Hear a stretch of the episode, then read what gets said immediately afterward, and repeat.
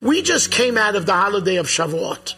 Yeah, we just came out of the holiday of Shavuot. Shavuot is the single greatest event ever in world history.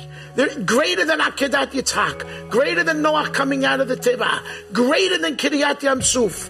Why? Why? Because three million people stood at the foothill of a mountain and said Naaseh v'nishma. Great, that was three that was three thousand years ago. What's our job today? Our job today is to keep the Naaseh v'nishma going. That is our job today, to make sure, to make sure that every single Jew is learning Torah out there. And that's the reason why. Not that, on that day, God solidified the world. Before that, the girl, before that, the world didn't have a permanent existence. Could have been destroyed at any time. But once they said Naaseh v'nishma, they were willing to learn God's Torah, that's when the world was solidified.